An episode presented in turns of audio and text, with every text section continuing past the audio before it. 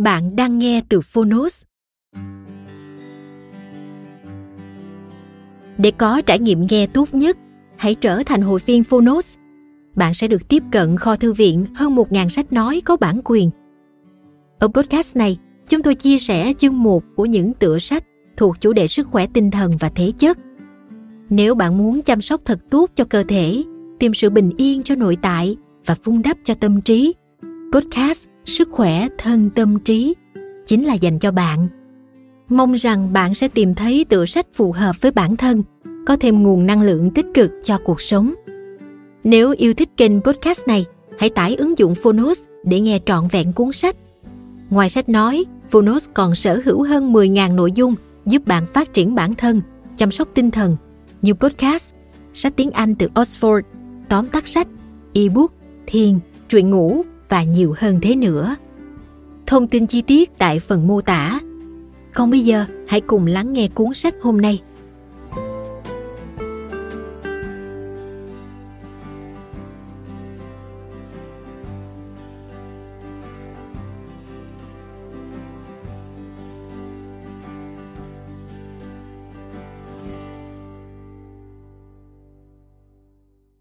Bạn đang nghe từ Phonos. Hỏi đáp về ung thư cùng bác sĩ Makoto Kondo. Tác giả Makoto Kondo. Người dịch Đỗ Thị Minh Hòa và Nguyễn Thu Hường. Độc quyền tại Phonos. Phiên bản sách nói được chuyển thể từ sách in theo hợp tác bản quyền giữa Phonos với công ty cổ phần sách Thái Hà.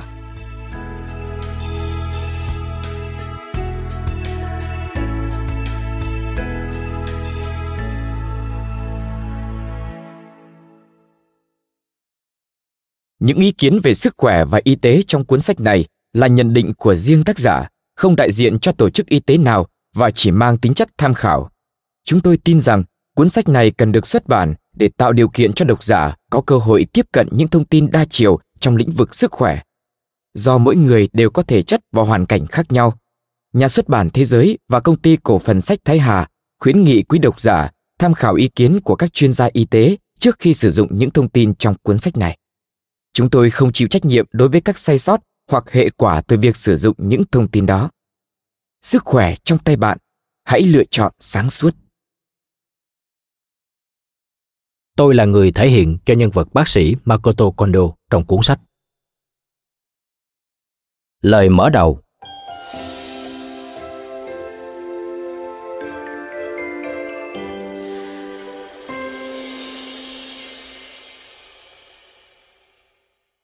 bác sĩ điều trị ung thư, những chuyên gia về ung thư mà sau đây sẽ được gọi tắt là bác sĩ ung thư, thường hay nói thiếu chính xác. Trên phương diện lịch sử, cho đến nửa đầu những năm 1980, việc thông báo tên bệnh cho bệnh nhân vẫn là một điều cấm kỵ ở Nhật. Nếu bệnh nhân mắc ung thư phổi, bác sĩ sẽ nói rằng đó là bệnh nấm phổi. Nếu bệnh nhân mắc ung thư dạ dày, bác sĩ sẽ chỉ thông báo họ bị viêm loét dạ dày nghiêm trọng nhiều bệnh nhân cảm thấy lo lắng và nghĩ, biết đâu không phải mình mắc căn bệnh như bác sĩ nói, mà thực ra đang bị ung thư.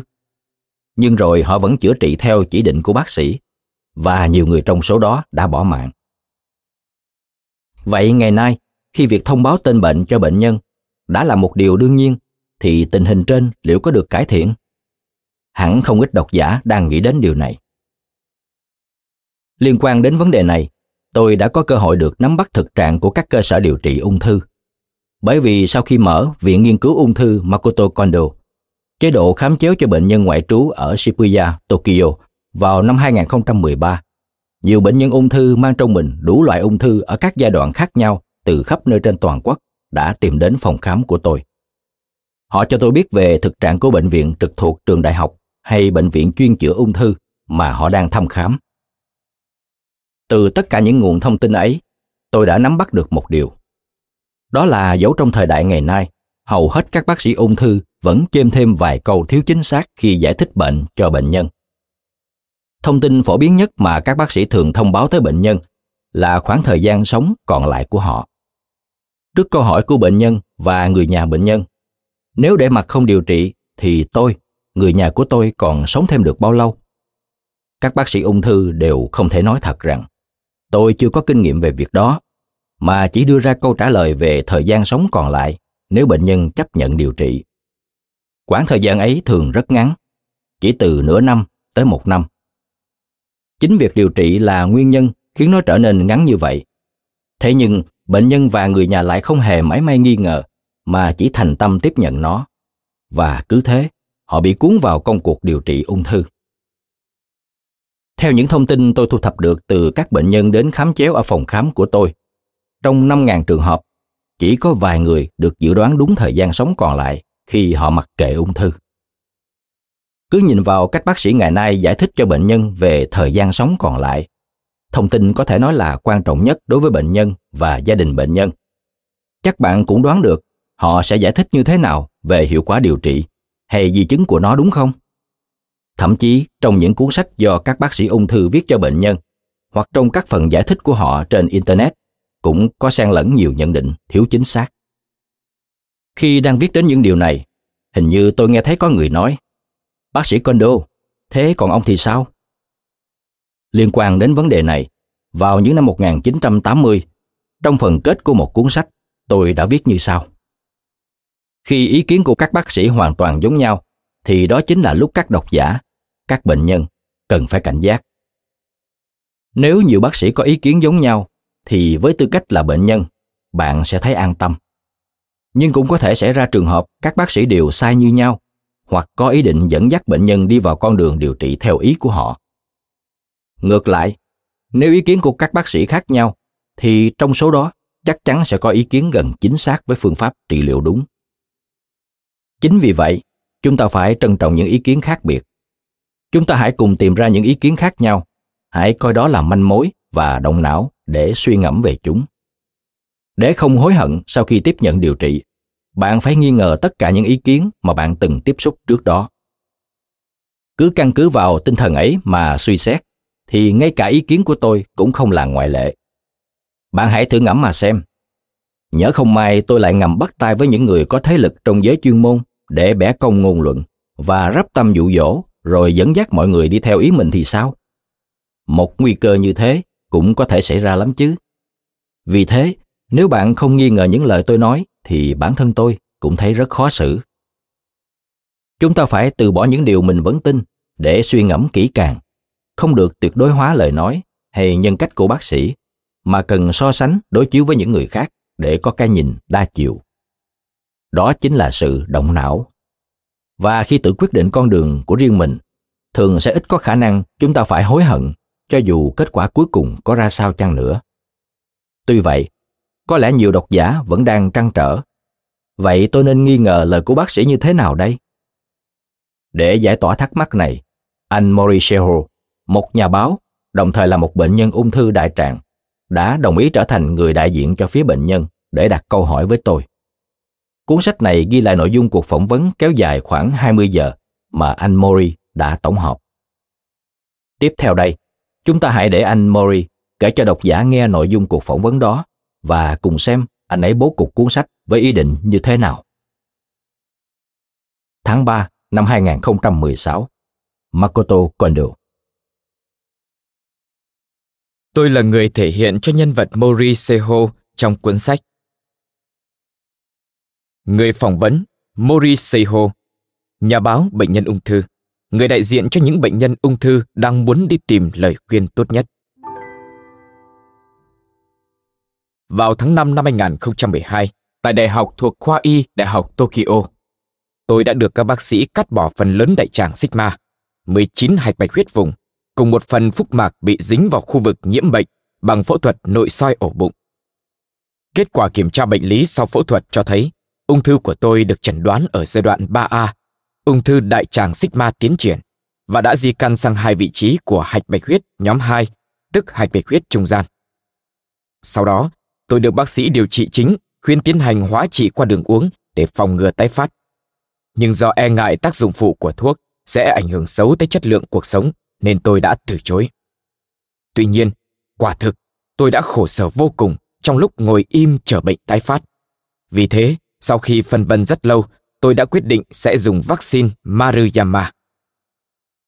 Trong quãng thời gian đó, tôi đã đọc nát các bài báo, các cuốn sách của cả bác sĩ Makoto Kondo lẫn của các bác sĩ ở phe đối lập.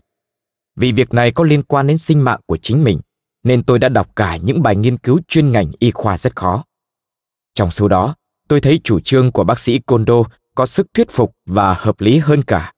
Điều này đã thực sự có ích cho tôi trong việc quyết định có nên tiếp nhận hóa trị sau phẫu thuật hay không.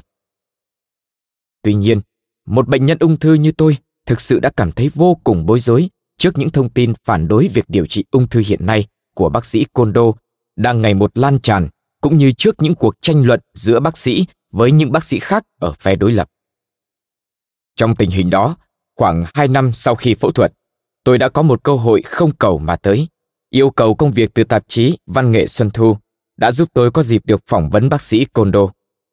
Tôi đã không ngần ngại đưa ra các nghi vấn và thắc mắc vốn đã bám rễ trong tâm trí mình và tổng hợp chúng lại thành một bài báo dưới hình thức xin ý kiến thứ hai từ chuyên gia trên tạp chí Văn nghệ Xuân Thu. Sau đó, cũng thông qua công việc của tạp chí, tôi đã được nghe rất nhiều câu chuyện từ bác sĩ Kondo. Dù thế, trong lòng tôi, những nghi vấn xung quanh bệnh ung thư và cách điều trị căn bệnh này vẫn là một màn đen mù mịt. Cuốn sách này được xây dựng trên bối cảnh như vậy.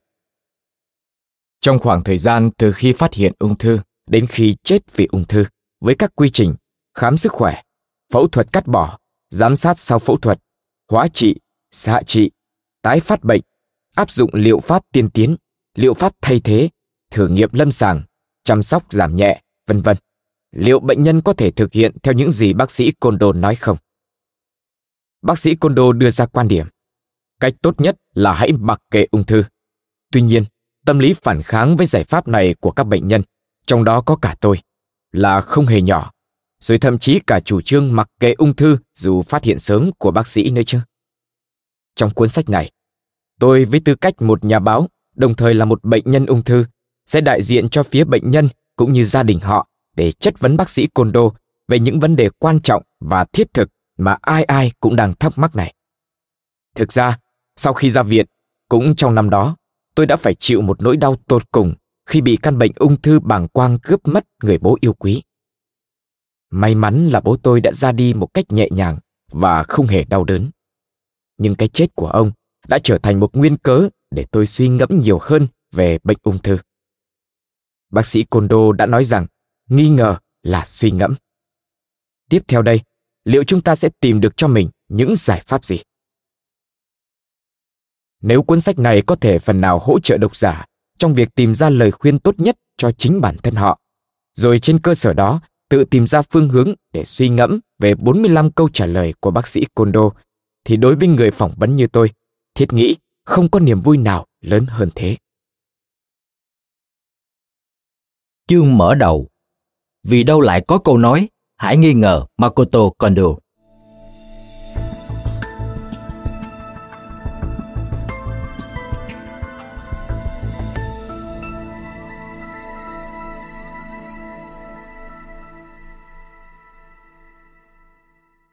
Tôi muốn hỏi điều này.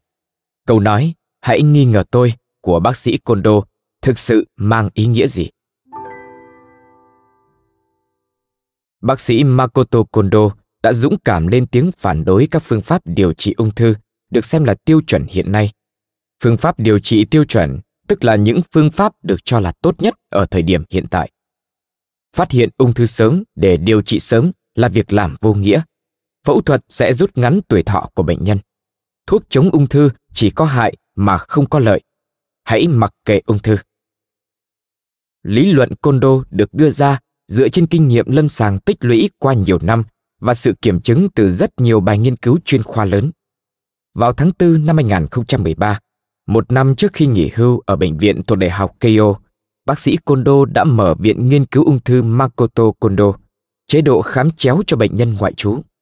Hàng năm, có đến khoảng 2.000 bệnh nhân ung thư cùng gia đình đến đây để xin tư vấn. Chính bác sĩ Kondo đã nói, hãy nghi ngờ Makoto Kondo. Trước tiên, tôi muốn hỏi về ý nghĩa thực sự ẩn trong lời nói đó. Câu trả lời số 1 Nếu biết nghi ngờ tất cả, bệnh nhân sẽ nhìn thấu sự thiếu chính xác trong lời nói của bác sĩ ung thư.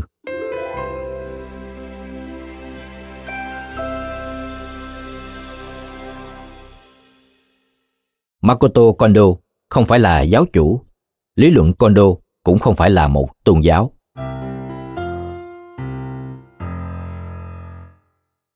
Hãy nghi ngờ Makoto Kondo. Đây quả là một lời đả kích đối với các bệnh nhân tin tưởng vào lý luận Kondo.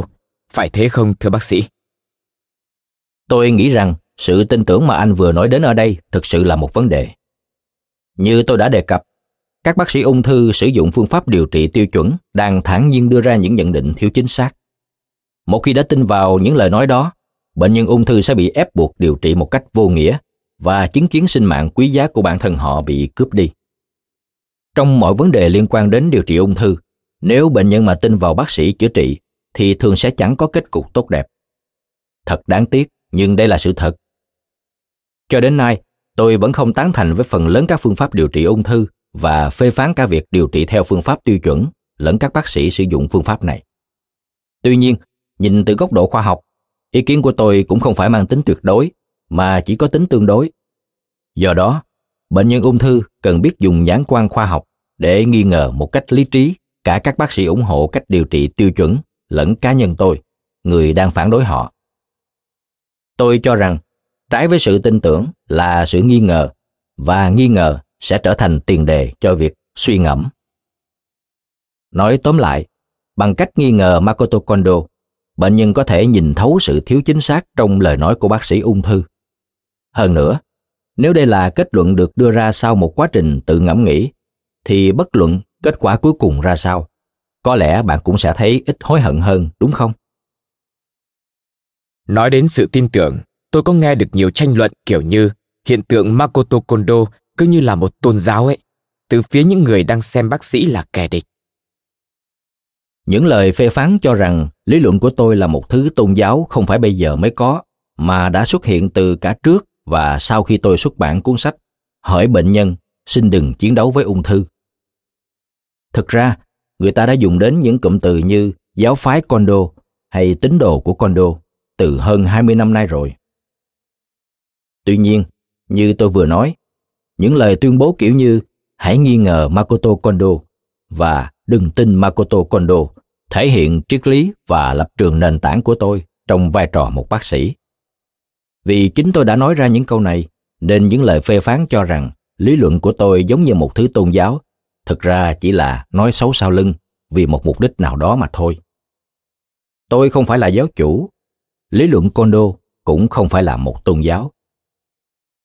Nói tóm lại, vì chính tôi đã đề ra chủ trương, bằng cách nghi ngờ tất cả, bệnh nhân sẽ nhìn thấu những điều thiếu chính xác trong lời nói của bác sĩ ung thư và sẽ biết tự động não, nên tôi có thể khẳng định rằng tôi, Makoto Kondo, không phải là giáo chủ và lý luận Makoto Kondo tuyệt đối không phải là tôn giáo. Nếu được phép phát biểu, tôi sẽ nói thế này. Trong mắt tôi, chính các bác sĩ tin vào phương pháp điều trị tiêu chuẩn mà không mãi may nghi ngờ mới giống các nhà truyền giáo của một đại tôn giáo. Thực ra, có nhiều bác sĩ ung thư ngày nào cũng thấy bệnh nhân chết đi, nhưng lại không định thay đổi phương pháp trị liệu trước mắt. Có lẽ với họ, y học không phải là khoa học, mà là một tôn giáo. Bệnh nhân ung thư bị giết hai lần.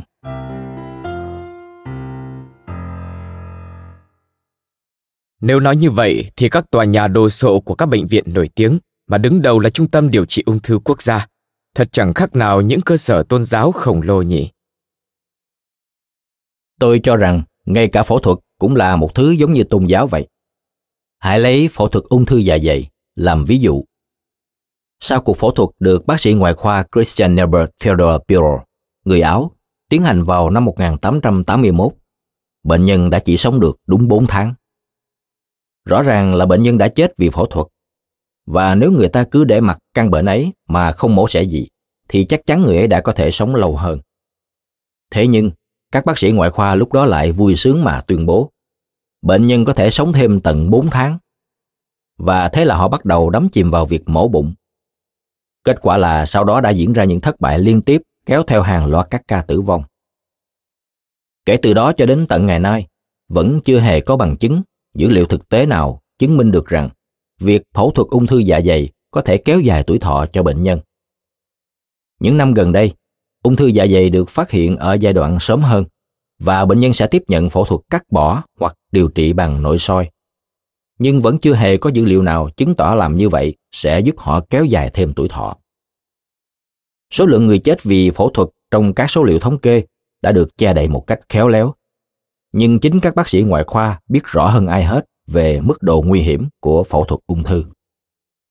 Tuy vậy, kể từ thời đại của bác sĩ Bureau ở thế kỷ 19, tư tưởng hệ có khối u là phải cắt bỏ, cho đến nay vẫn không thay đổi. Đó là bởi vì tư tưởng ấy đã thực sự trở thành một loại hình tôn giáo. Đối với hóa trị, mọi chuyện cũng diễn ra tương tự. Với các loại ung thư thể rắn như ung thư dạ dày, ung thư phổi cũng hoàn toàn không có dữ liệu nào chứng minh hóa trị giúp kéo dài tuổi thọ cho bệnh nhân. Ung thư thể rắn là tất cả các dạng ung thư ngoại trừ ung thư máu, bao gồm bệnh máu trắng, các loại ung thư hạch ác tính, vân vân. Chẳng hạn như ung thư phổi, ung thư dạ dày, ung thư gan, ung thư tuyến tụy, ung thư đại tràng, ung thư bàng quang. Trong đó các tế bào ung thư tụ lại thành cục, rồi hình thành nên ổ bệnh. Nếu chúng ta xem xét những bài nghiên cứu được bác sĩ ung thư đưa ra làm chứng cứ, thì nhất định sẽ tìm thấy trong đó có những thông tin sai sự thật hoặc sai sót nào đó. Và khám tầm soát ung thư cũng vậy.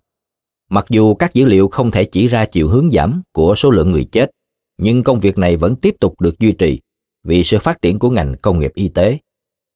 Số lượng bệnh nhân bị mất đi cơ quan nội tạng hoặc bị chết vì điều trị cứ chồng chất như núi ấy vậy nhưng các bác sĩ ung thư vẫn nói với bệnh nhân rằng nếu không phẫu thuật thì sẽ gây go đấy. Hoặc hãy bắt đầu kết hợp cả hóa trị nữa nhé. Bác sĩ ung thư không cho bệnh nhân thời gian suy ngẫm. Trong thực tế, có những chuyện bất hạnh như thế này. Sau khi khám tầm soát và phát hiện ra ung thư, bệnh nhân nhận được giấy giới thiệu rồi vội vàng lao đến bệnh viện lớn. Lúc đó, các bác sĩ điều trị sẽ tận dụng tâm trạng bất an của họ, rồi vội vã lấy bệnh tật ra làm cái cớ để hối thúc. Hãy làm phẫu thuật ngay thôi, giường phẫu thuật đang trống đấy. Đây là kỹ thuật làm bệnh nhân sợ hãi để kéo họ vào con đường điều trị tiêu chuẩn. Nhiều khi, những câu như giường phẫu thuật còn trống đấy cũng chỉ là lời nói dối cửa miệng. Lời nói chính là thứ khiến con người ta dao động. Chẳng phải chính vì bác sĩ đã nói điều trị là cần thiết nên bệnh nhân mới đồng ý tiếp nhận phẫu thuật hoặc hóa trị hay sao? Còn những bệnh nhân không tuân theo lời bác sĩ sẽ nhận được thái độ thế này. Nếu vậy thì tôi không chữa nữa. Anh, chị thử tìm bệnh viện khác xem sao. Thật đáng buồn, những bệnh nhân kém may mắn này đã bị giết chết hai lần. Một lần bởi lời nói và một lần bởi việc điều trị. Câu trả lời số 2 Hãy tự mình suy ngẫm và chọn ra phương pháp điều trị mà bạn thấy thuyết phục nhất.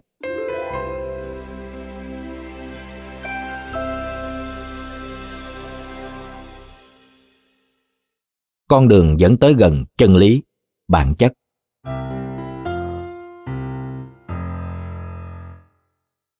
Tuy nói là nghi ngờ để suy ngẫm, nhưng bệnh nhân ung thư và gia đình họ khi đến chỗ bác sĩ Kondo để khám chéo sẽ phải tiếp nhận thông tin theo cách như thế nào ạ? Bệnh nhân ung thư tìm đến với tôi là vì họ muốn biết sự thật về bệnh ung thư mà họ đang mắc phải hoặc về phương pháp điều trị ung thư mà họ sẽ tiếp nhận. Tuy nhiên, ngay cả với một người đã mất tổng cộng 100.000 giờ để nghiền ngẫm chuyên sâu các bài nghiên cứu y khoa cả trong lẫn ngoài nước và đồng thời đã khám cho mấy chục nghìn bệnh nhân ung thư như tôi. Nếu bị hỏi là bác sĩ đã nhìn ra bản chất của ung thư chưa? Thì tôi cũng đành trả lời là chưa.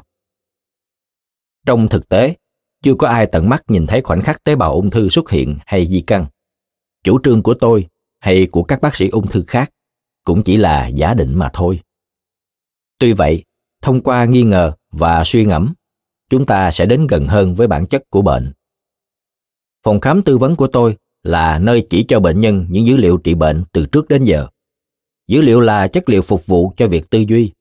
Vì thế bệnh nhân hãy tự mình suy ngẫm và đánh giá về những nội dung mà tôi đưa ra, bao gồm cả nội dung được tôi viết trong các cuốn sách. Thường thì sẽ có các giả thuyết trái ngược 180 độ với ý kiến của tôi. Trong đó đầu tiên phải kể đến giả thuyết của giới điều trị theo phương pháp tiêu chuẩn. Vì vậy, bạn hãy so sánh và phân tích xem giả thuyết nào có vẻ đúng đắn hơn. Nói cách khác, bệnh nhân có thể lấy ý kiến thứ hai của tôi làm cơ sở rồi dựa vào một giả thuyết nào đó để suy ngẫm xem lời tư vấn đó có hợp lý hay không. Muốn vậy, bệnh nhân cần loại bỏ các dự đoán và biến đầu mình thành một tờ giấy trắng. Bằng không, họ sẽ không thể đánh giá một cách khoa học và lý trí. Khi phân tích và so sánh ý kiến của tôi với các phương pháp điều trị tiêu chuẩn, tốt nhất bệnh nhân nên coi các giả thuyết là bình đẳng như nhau. Điều này sẽ giúp họ không tuyệt đối hóa ý kiến của tôi, hay nói cách khác, họ sẽ biết nghi ngờ tôi. Tuy nhiên, quyết định lựa chọn phương pháp điều trị cuối cùng không phải là việc dễ dàng. Khi nhận lịch hẹn tư vấn, tôi phải nắm rõ tình trạng hiện tại của bệnh nhân trước khi cầm phiếu câu hỏi từ họ. Vào ngày bệnh nhân đến khám chéo, tất nhiên tôi sẽ vừa lắng nghe các câu hỏi cụ thể của họ, vừa đưa ra lời khuyên. Nhưng có một thực tế là không ít bệnh nhân cảm thấy phiền muộn và băn khoăn khi định đưa ra kết luận ngay tại phòng khám. Với những bệnh nhân đó, tôi sẽ nói thế này. Hôm nay, tôi sẽ trình bày cho anh, chị một vài lựa chọn, bao gồm cả lời khuyên mà tôi cho là tốt nhất. Sau đó, anh chị hãy về nhà rồi bình tĩnh suy nghĩ và quyết định xem mình sẽ chọn phương pháp điều trị nào. Phòng khám tư vấn của tôi là nơi đưa ra các tư liệu để bệnh nhân suy ngẫm, chứ không phải là nơi đưa ra quyết định cuối cùng. Hiện nay, việc bệnh nhân vãng lai đi khám chéo ở các cơ sở y tế khác đã không còn là chuyện hiếm. Cách làm này hoàn toàn khác với kiểu áp đặt bệnh nhân vào những kết luận giống nhau như khuôn đúc đã được định sẵn ngay tại phòng khám. Bệnh nhân không nên dựa dẫm hay tin tưởng vào một phương pháp, mà phải tự mở cho mình một con đường riêng dựa trên các dữ liệu hay ý kiến mà bản thân họ cảm thấy thuyết phục. Ngoài cách đó ra thì không còn cách nào khác. Đừng giao phó vận mệnh của bản thân vào quyết định của số đông. Tức là bệnh nhân không cần thiết phải nghe theo ý kiến của bác sĩ Kondo và trong mọi trường hợp, bản thân họ mới chính là người ra quyết định, đúng không thưa bác sĩ? Đúng như vậy. Về điểm này, không chỉ các bác sĩ phê phán tôi mà không ngờ ngay cả các bệnh nhân đồng tình với tôi cũng đang hiểu nhầm. Tôi luôn cố tránh sử dụng những cụm từ như hãy làm thế này hoặc hãy dừng việc đó. Bệnh nhân nên nghi ngờ cả tôi lẫn các bác sĩ ung thư và tự thân suy ngẫm. Và như thế, đương nhiên mỗi bệnh nhân sẽ rút ra một kết luận khác nhau. Ngược lại, bệnh nhân không nên khư khư giữ mãi những kết luận do người khác đưa ra giúp mình. Tôi dám khẳng định rằng, bệnh nhân càng có tính dựa dẫm trong tư duy bao nhiêu, sẽ càng có xu hướng ngay lập tức bị thuyết phục bởi ý kiến của tôi bấy nhiêu. Hơn nữa, chính những bệnh nhân ấy sẽ lập tức bị dao động ngay sau khi rời khỏi phòng của tôi nếu họ nghe người nhà đi cùng thì thầm. Những điều bác sĩ đó nói cứ kỳ cục thế nào ấy. Nghe vậy, họ nhủ thầm, ta thử đi hỏi thêm một người nữa xem thế nào. Và thế là họ lại chuẩn bị lên đường để khám chéo ở chỗ một bác sĩ khác. Nghi ngờ là một thái độ hết sức cần thiết, nhưng nếu bệnh nhân không thể tự suy ngẫm thì tất cả cũng sẽ đổ sông đổ bể. Kết cục, họ sẽ dẫm vào vết xe đổ. Những lời tư vấn với nội dung giống hệt nhau của các bác sĩ sẽ như một cơn lũ cuốn phăng họ đi. Rồi sau đó, họ lại giao phó vận mệnh của bản thân cho quyết định của số đông. Trái lại, cũng có không ít người vốn đã tự rút ra kết luận riêng và tới chỗ tôi khám chỉ để tìm thêm sự ủng hộ. Những bệnh nhân như vậy có khả năng tự ý thức rất cao nên không dễ bị dao động trước vài câu nói của gia đình hay họ hàng. Khi xem trên trang chủ của bác sĩ, tôi thấy có câu viết để buổi tư vấn được hiệu quả, bệnh nhân hãy chuẩn bị thật nhiều câu hỏi. Nếu bệnh nhân chỉ nghe lời tôi nói một cách vu vơ rồi tuân theo thì họ không thể đạt được mục đích. Hãy nghi ngờ tất cả và tự động não để đưa ra kết luận cuối cùng. Tuy buổi tư vấn chỉ diễn ra trong một khoảng thời gian giới hạn là 30 phút, nhưng bệnh nhân càng có nhiều câu hỏi cụ thể và thiết thực thì buổi tư vấn càng có hiệu quả. Trong số các bệnh nhân của tôi, cũng có những người đến tư vấn hai hoặc ba lần. Sau những lần ấy, cho dù họ có lựa chọn một phương pháp điều trị khác với ý kiến của tôi chăng nữa, nhưng nếu cảm thấy phương pháp đó có tính hợp lý nhất định nằm trong phạm vi cho phép, tôi vẫn sẽ tôn trọng kết luận cuối cùng của họ. Bởi tôi nghĩ rằng đó là kết luận mà bệnh nhân đưa ra sau khi đã suy nghĩ kỹ lưỡng. Thẳng thắn mà nói, chẳng có cách nào chữa khỏi những khối u đã di căn xa bệnh chỉ có thể được duy trì ở một tình trạng nhất định nào đó. Nhận định này áp dụng cho cả những trường hợp thuyên giảm. Thuyên giảm tức là bệnh tuy chưa khỏi nhưng đã ổn định trong thời gian ngắn hoặc trong một khoảng thời gian liên tục. Tuy ung thư là bệnh không thể chữa khỏi, nhưng để đạt đến giai đoạn bệnh đã được duy trì ổn định ở một trạng thái nào đó, bệnh nhân cũng cần bỏ ra rất nhiều công sức. Chính vì thế, việc bệnh nhân biết nghi ngờ tất cả và tự suy ngẫm có ý nghĩa hết sức quan trọng. Đây cũng là lý do khiến tôi mở phòng khám chéo để tư vấn cho bệnh nhân vãng lai. Cảm ơn các bạn đã lắng nghe podcast ngày hôm nay. Podcast này được sản xuất bởi Phonos, ứng dụng sách nói và phát triển bản thân dành cho người Việt. Tải ứng dụng để nghe đầy đủ nhất các nội dung với chất lượng âm thanh chuẩn điện ảnh. Hẹn gặp lại ở những tập tiếp theo.